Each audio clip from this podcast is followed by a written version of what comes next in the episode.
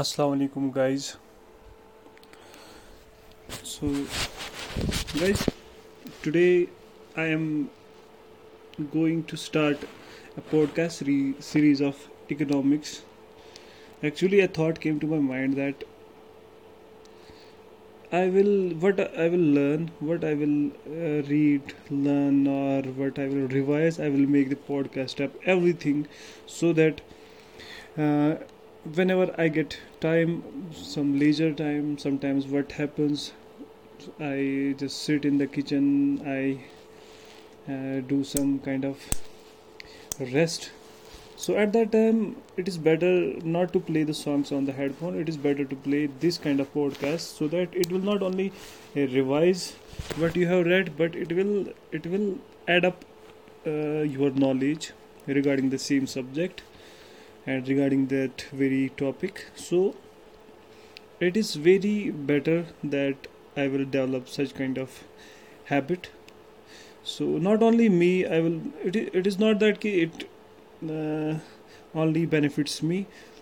If um, someday i will share this podcast with the other students they also will get lot of benefits from this all right so today what uh, topic i'm going to discuss actually i was preparing uh, the economics kind of subject uh, the chapters some chapters i have already discussed and already revised but today i am dealing with budgetary kind of system in india so the today uh, today's topic is gst goods and services tax it's a uniform tax on goods and services throughout the country यानी if we talk about the goods and services ये क्या है ये पूरी country में एक जैसा tax है so on the name of goods and services tax so it has been implemented from july 1st 2017 with the motto of one nation one tax one market so so, अगर कल को question आता है कि GST कब implement किया गया India में तो the date is July first 2017 इसका मोटो क्या है one nation one tax and one market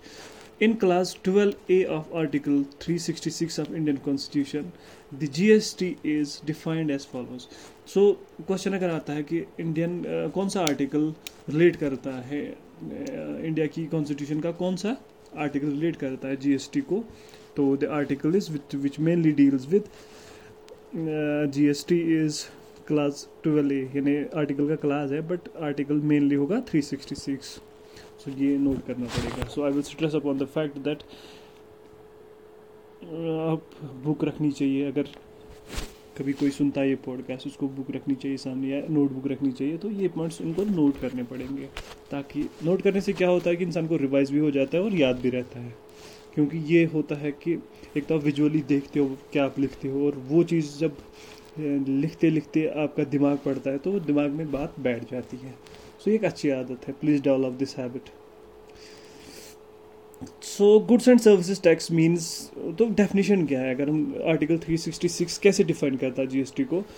So article 366 defines it as goods and services tax means any tax on supply of goods or services or both except taxes on the supply of alcoholic liquor from for human consumption हर को, वो tax जो supply of goods and services पे लगता है। Goods and service mean any tax on the supply of any tax on the supply of goods and services goods and services or both except taxes on the supply of the alcoholic liquor for human इसका क्या मतलब है? किसी भी goods and services पर जो भी tax मतलब किसी भी गुड्स एंड सर्विस की सप्लाई पे जो भी टैक्स लगता है, उसको goods and services tax GST कहेंगे। बट लेकिन ये किसको एक्सक्लूड करता है? अल्कोहलिक लिक्वर दैट इज़ जो शराब ह्यूमन कंजम्पशन के लिए सप्लाई हो जाता है, उस पर ये टैक्स नहीं लगता है। तो ये चीज़ याद रखनी चाहिए। जीएसटी हर किसी गुड्स एंड सर्विसेज़ पे लगता है।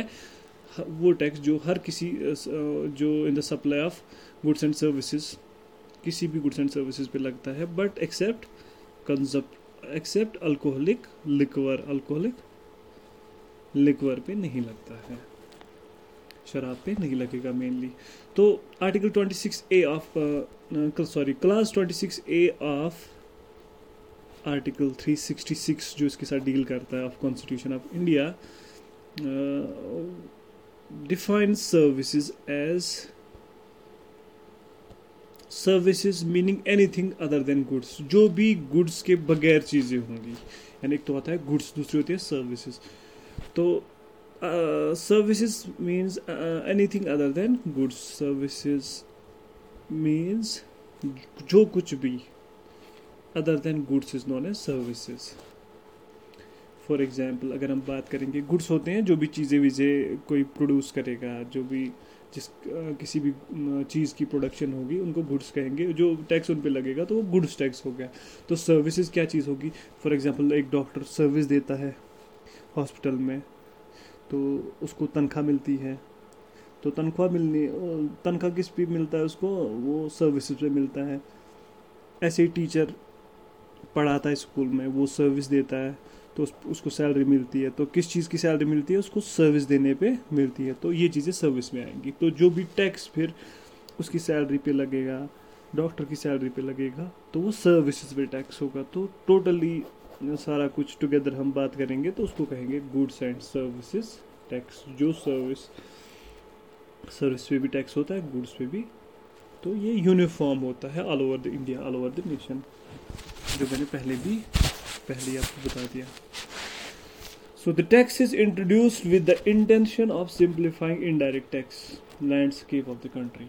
सो जो भी indirect taxes आ जाती है तो टैक्स के दो जो है tax is divided to parts mainly एक तो होता है डायरेक्ट टैक्स दूसरा होता है इनडायरेक्ट टैक्स डायरेक्ट टैक्स वो होता है जिसका point of contact and point of incidence ये मैंने पहले पढ़ा था, शायद आप लोगों को नहीं तो पता होगा बट मैं ये चीज़ यहाँ पे थोड़ा सा डिस्कस करना चाहूँगा। Point of contact and point of incidence जो एक ही इंसान पे होगा, एक ही पॉइंट पे होगा, उसको कहेंगे डायरेक्ट टैक्स जब point of incidence and point of contact अलग अलग इंसान पे होगा अलग अलग टैक्स पेयर पे होगा तो उसको कहेंगे indirect tax for example income tax है।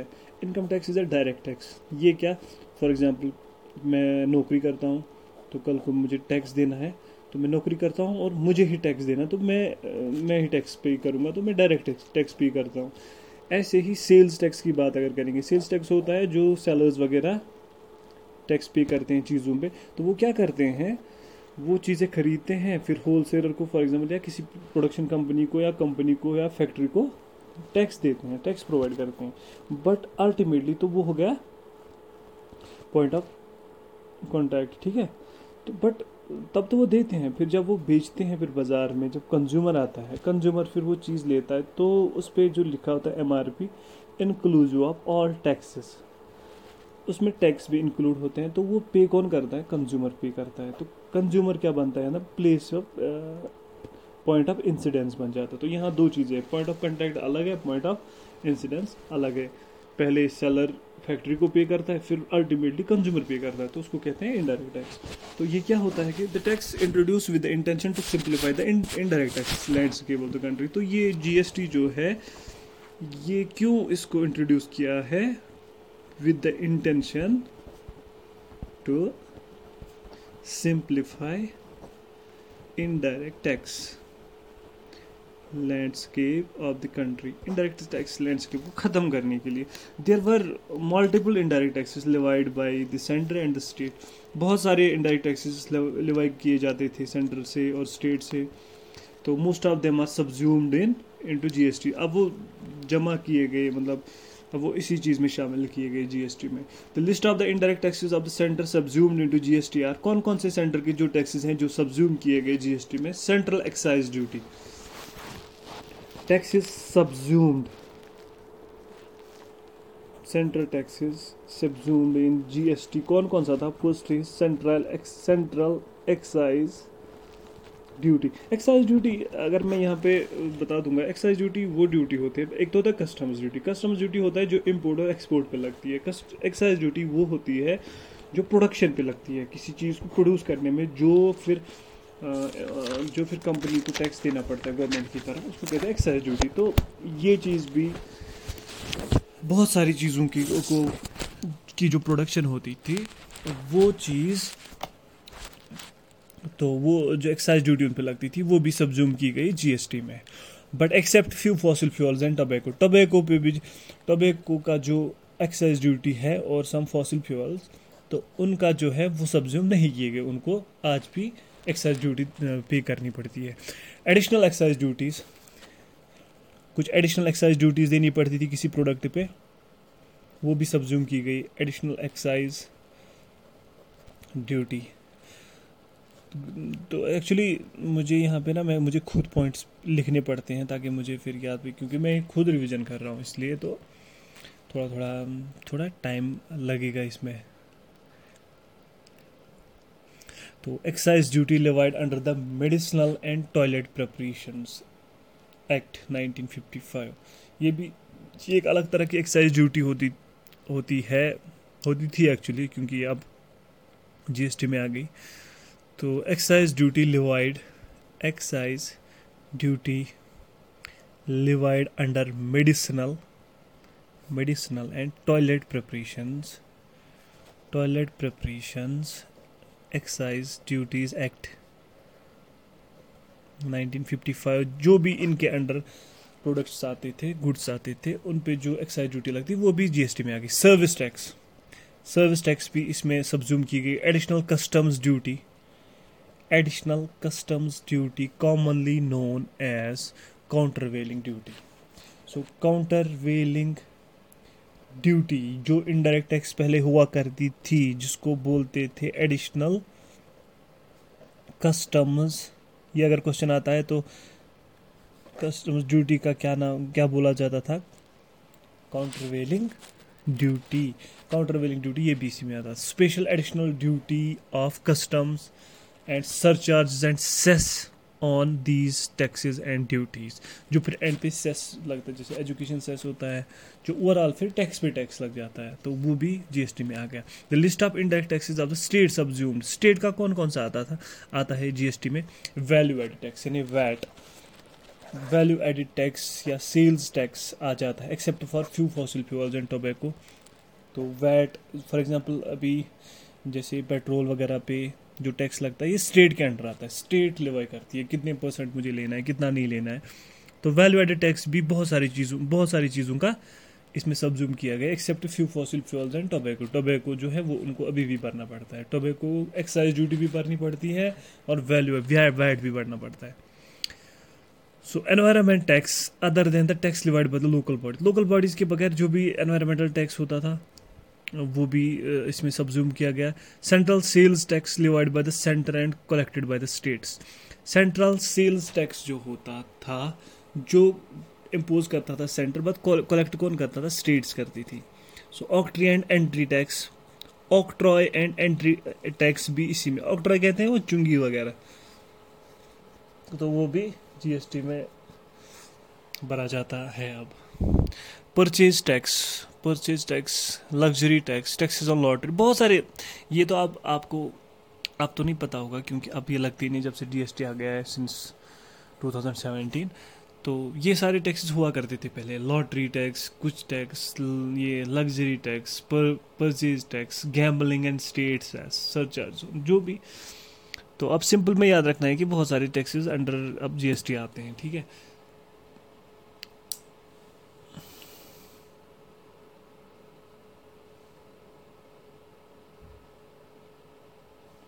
It has most of the features of VAT in VAT इसमें ये वैट की तरह काम करता है। क्या मतलब बहुत सारे फीचर जो वैट वैल्यू एडिड टैक्स में है, वैसे ही जीएसटी भी, वैसे फीचर्स जीएसटी के भी कहीं ना कहीं है।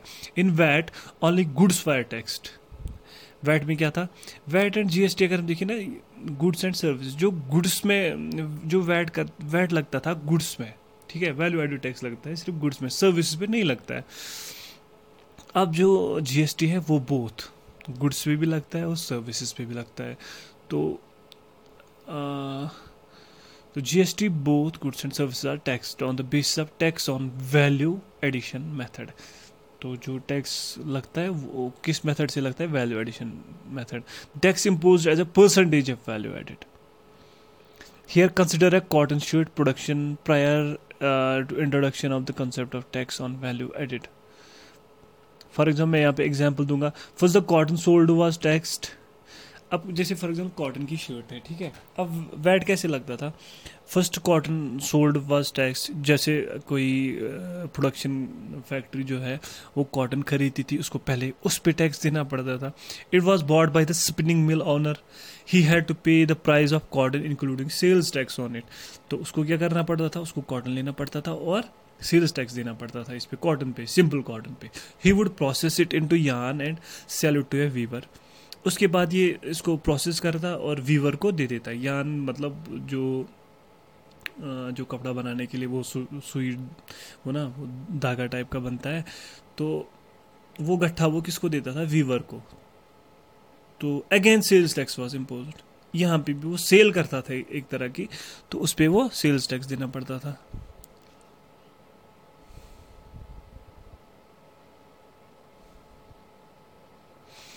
तो and sell it the again sales tax. Here uh, the price included cost of cotton plus sales tax on cotton plus value added by spinner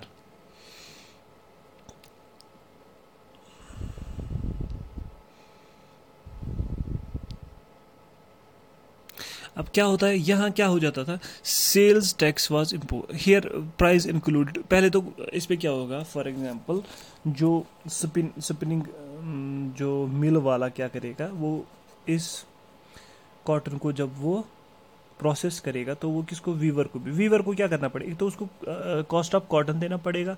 cotton पे जो जो टैक्स लगाया था पहले उसने, ठीक है? जो व्यू जो ना स्पिनिंग वाले को देना पड़ा तो वो वो भी ऐड करेगा उस पर वो वाला टैक्स पहले वाला, ठीक है? तो अब हो गया दूसरा सेल्स टैक्स और value added by the spinner spinner क्या करेगा? वो अपना वैल्यू इस पर ऐड करेगा। So the tax impose already paid also got taxed तो जो जो पहले ही उसने पे किया था टैक्स तो वो दूसरी बार भी उसको देना पड़ रहा है। यानी टैक्स पे टैक्स देना पड़ रहा है किसको? वीवर को। तो जितनी जितनी ज़्यादा वो स्टेप्स में चला जाएगा। फॉर एग्जांपल पहले वीवर पहले स्पिनर तो या पहले मर्चेंट से स्पिनिंग मिल तक स्पिनिंग मिल से फिर वीवर तक वीवर से फिर जो शॉप्स होंगी, वहाँ तक शॉप्स फिर अल्टीमेटली कंज्यूमर्स को तो हर एक लेवल पे ऐड होता जाता था टैक्स तो जिसको वैल्यू एडेड टैक्स वैट कहते थे, ठीक है? तो it continue till the end of the product it inflated the price of the end product end product पे अब क्या हो जाता? है फॉर एग्ज़ाम्पल कॉटन आपको दस रुपये का मिलता था। उसके उसके पहले आपको दो दो रुपये टैक्स देने पड़े। टेन प्लस टू हो गए ट्वेल्व फिर, और एक लेवल पे दो और ऐड हो गए, फिर चार ऐड हो गए। तो एंड पे जो प्रोडक्ट मिलता था उस पर टैक्स क्या हो जाता था? इन्फ्लेट हो जाता था। ज़्यादा ज़्यादा चढ़ता जा रहा था। तो it created it inflated the price of the end product end product का प्राइस इन्फ्लेट हो जाता था। This is called the cascading effect इसको कहते हैं कैस्केडिंग हर एक लेवल पे, यानी टैक्स का टैक्स पे करना, उसको कैस्केडिंग इफ़ेक्ट कहते थे। To avoid this and to bring about uniformity in indirect tax throughout the country all indirect tax wise were सब सबज्यूम्ड इन टू जी तो ये सब चीज़ें सबज्यूम की गई जी एस टी में। It's a multi stage tax तो ये मल्टी स्टेज टैक्स है। Here the tax paid on the input is adjusted with the tax payable on the it is called input tax credit and और tax credit simply ये पहले ही देना पड़ता है। For example In the above example, the tax paid on the cotton is adjusted with tax payable on the yarn. So the producer pays tax only on the value added by him. Tax on tax is avoided. Cascading effect is undermined. So the price rise is avoided. तो पहले ये चीज़ें थोड़ा थोड़ा करके tax को adjust किया जाता है ताकि फिर हर एक लेवल पे टैक्स ऐड नहीं हो टैक्स ऑन टैक्स ऐड नहीं हो तो वो चीज़ बचाने के लिए पहले ही आपको टैक्स देना पड़ता है तो उसको कहते हैं गुड्स एंड सर्विसेज़ टैक्स तो साइलेंट फीचर्स क्या है इसके? तो साइलेंट फीचर्स हैं इट इज़ कंजप्शन और destination based tax levied on the basis of the destination principle destination based मतलब टैक्स है ये, जो फॉर एग्जांपल क्या चीज़ ये मैं थोड़ा आगे चल के आपको डिस्कस करूँगा। G S T is applicable on supply of all goods and service except alcohol for human consumption and few other goods ये भी अब मैंने पहले डिस्कस किया। It is payable by supplier of goods and goods and और services ये कौन pay करता है? जो सप्लाई करता है गुड्स और services at times it is payable by the recipient of supply of goods and services और both instead of the supplier of the goods and services it's called reverse charge ये असल में कि कौन पे पे करना चाहिए? सप्लायर को पे करना चाहिए, जो गुड्स एंड सर्विसेज़ प्रोवाइड कर रहा है। At times it is payable by the recipient of supply supply of goods जो रिसीव करता है गुड्स एंड सर्विस कभी वो पे करता है। और बोथ इंस्टेड ऑफ़ और बोथ या दोनों करेंगे। Instead of supplier of such goods and services तो तब बोथ करेंगे तो तब इसको कहेंगे रिवर्स चार्ज जब रेसिपिएंट इसको पे करेगा, तब इसको कहेंगे reverse charge the actual incidents usually falls on the recipient of goods actual incidents कौन, असल में कौन होगा इसमें? किस पे फॉल होता है? जो रिसीव करेगा goods the law and rule is more और लेस सेम अक्रॉस इंडिया तो मोर और लेस जो लॉ एंड रूल्स हैं, वो सेम है across the India it gives a feeding of India as single market ये फीलिंग देता है कि इंडिया सेम सिंगल मार्केट की तरह काम करता है. फॉर एग्ज़ाम्पल अगर आप यहाँ जो जीएसटी देखोगे ओवरऑल किसी भी कॉर्नर में जाओगे आप इंडिया में तो वहाँ पे भी वैसा ही होगा, किसी सेम प्रोडक्ट पे. There will be no competition between states to reduce tax and attract investment तो कंपटीशन नहीं होगा क्योंकि क्या होता है कि कभी इन्वेस्टमेंट अट्रैक्ट करने के लिए कोई, पहले क्या होता था वैल्यू एडेड टैक्स में स्टेट्स किसी चीज़ पे कम टैक्स देने को कहती थी। तो उससे क्या होता था, जो बाहर के लोकल मर्चेंट्स है या बाहर के जो इंडस्ट्रियलिस्ट हैं, वो क्या कर रहे थे, उस स्टेट में इन्वेस्ट करने की कोशिश कर रहे थे क्योंकि उनको टैक्स कम देना पड़ता था। अब क्या ओवरऑल जीएसटी सेम है सारी जगहों पे इंडिया में। तो कंपटीशन ये ओवरऑल थोड़ा सा बैलेंस हो गया। As multiple taxes go away the compliance cost of tax payer will come down the compliance cost to tax payer welcome अब मल्टीपल टैक्स जो ये ना अब टेंशन वेंशन नहीं रहेगी, अब एक ही टैक्स देना है तो ख़त्म बात है। The price prices of goods and services may come down the price of goods and services कभी कभी इनका जो प्राइस है, वो कम भी हो सकता है। The tax rate throughout India is same it's fixed zero exempted items किन चीज़ों पे ये एग्जेम्प्टेड आइटम्स जो है, उन पे ज़ीरो है। Zero point two percent on rough diamond rough diamond पे ज़ीरो पॉइंट टू परसेंट है। तीन परसेंट है gold silver and diamond jewellery पे। तो ये याद रखना चाहिए क्योंकि फिर अगर कहीं ना कहीं कभी मौका मिले इंसान को गोल्ड वोल्ड खरीदने के लिए, वहाँ तब देखना चाहिए बिल में कि तीन परसेंट से ज़्यादा नहीं लिखा होगा। अगर लिखा होगा तो वो फ्रॉड कर रहा है। तो एग्जेम्प्टेड आइटम्स पे ये ज़ीरो है रफ डायमंड पे two zero point two five percent है गोल्ड सिल्वर पे तीन परसेंट है गोल्ड सिल्वर डायमंड ज्वेलरी पे पाँच percent twelve percent eighteen percent twenty eight percent rest of the products ऐसे ऐसे इन परसेंटेज के हिसाब से गुड्स एंड सर्विसेज़ देना पड़ता है। Last four are common slabs यानी five percent twelve percent eighteen percent twenty eight five twelve eighteen and twenty eight ये कॉमन स्लैब्स हैं। फाइव ट्वेंटी एट ठीक है? The centre and the state simultaneously levy GST on common base तो central state दोनों levy करते हैं इसको, ठीक है? The G S T levied by the centre is called central G S T जो स्टेट जो सेंटर लिवाई करता है ना जी एस टी उसको सेंट्रल जी एस टी कहेंगे C G S T and that is levied by the state is called the यानी state G S T the former is shortly called central tax and latter is called state tax अब जो central का जी S T है, उसको central tax कहेंगे और जो state का जीएसटी है, उसको स्टेट टैक्स कहेंगे. For union territories without a legislature U T G S T is levied by centre अब यहाँ पे एग्जाम्पन है। फॉर एग्ज़ाम्पल यूनियन टेरिटरी जिसका लेजिस्लेचर नहीं है। लेजिस्लेचर मतलब जो अपना लेजिस्लेचर जिनकी अपनी लेजिस्लेटिव असेंबली होगी, अपनी गवर्नमेंट होगी यहाँ पे। फॉर एग्ज़ाम्पल अभी यहाँ नहीं है तो यहाँ पे लेजिस्लेचर नहीं है। तो अब उससे क्या हो जाता है? उसमें जो है, उसको यू टी कहेंगे। वो कौन लिवाई करेगा? वो सेंट्रल डायरेक्टली लिवाई करेगा। GST divide on the inter state trade and commerce is called integrated GST it is shortly called integrated GST integrated जो इंटर स्टेट ट्रेड होता है, उसको इंटेग्रेटेड टैक्स कहेंगे I G S T integrated T और simply integrated G S T the following combination of taxes are applicable for any transaction for supply of goods and services within state for supply of goods and services within a state within a state यानी intra state उस पर क्या होता है? उसमें दोनों GST apply होते हैं। C G S T plus S G S T यानी सेंट्रल टैक्स भी स्टेट टैक्स भी।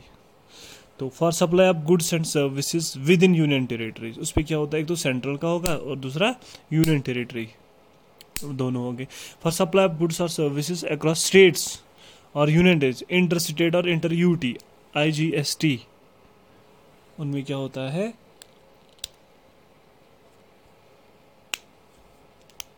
I G S T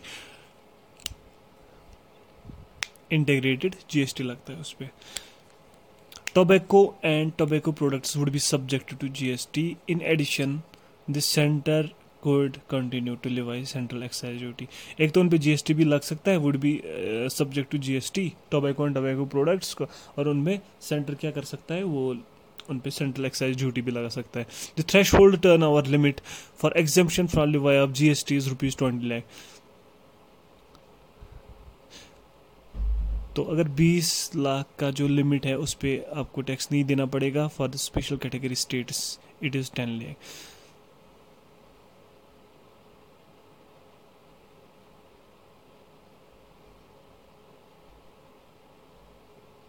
for example कोई फैक्ट्री है जिसका थ्रेश होल्ड टर्न ओवर होगा ट्वेंटी लैक्स तक, उनको एग्जामेशन मिलती है और जो स्पेशल कैटेगरी स्टेट्स हैं, उनके अगर दस लाख ही है तो उनको स्पेशल कैटेगरी स्टेट्स उनमें दस लाख का टर्न ओवर होगा तो उन पर एग्जामेशन मिल सकती है। इंटीग्रेटेड जीएसटी क्या होता है? I GST it is levied on the supplies in the course of inter state trade और इंटर यूनियन टेरिटरी ट्रेड और कॉमर्स जो इंटर स्टेट ट्रेड होता है ना, एक स्टेट से दूसरी तो उसको लगता है इंटीग्रेटेड ठीक है? Such tax shall be levied and collected by the government of India and thereafter shall be apportioned between the union and the states in the manner as may be provided by the parliament by law on the recommendation of goods and services council अब क्या होता है? जो tax उस पर pay करना पड़ेगा GST वगैरह तो वो कैसे डिस्ट्रीब्यूट होता है? वो प्रोपोर्शनल जो डिस्कस करेगी कमेटी जो है recommendation of goods and services council तो वो पार्लियामेंट प्रोवाइड करेगा parliament by law on the recommendation किसकी रिकमेंडेशन से? Goods and services tax council